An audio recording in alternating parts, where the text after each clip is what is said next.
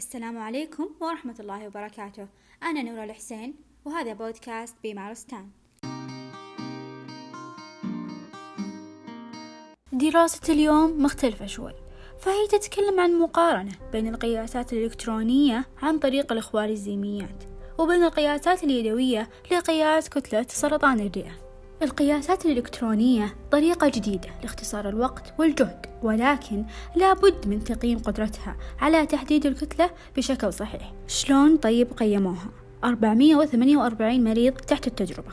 بشكل جراحي تم تأكيد أن فيهم أورام رئوية والتي تظهر بالصور بشكل واضح. خمس أطباء أشعة بشكل مستقل قاموا بقياساتهم بشكل يدوي. في نفس الوقت كان يتم عمل قياسات بالخوارزمية الإلكترونية. في النتائج كانت القياسات الإلكترونية قابلة للمقارنة مع القياسات اليدوية وأظهرت توافق جيد مع حجم الورم في التقييم المرضي. نتائج الدراسة بإذن الله راح تفتح لنا باب للقياس بشكل سريع. وفي الختام شكرا لاستماعكم ويتمنى لكم فريق بيمارستان بداية أسبوع موفقة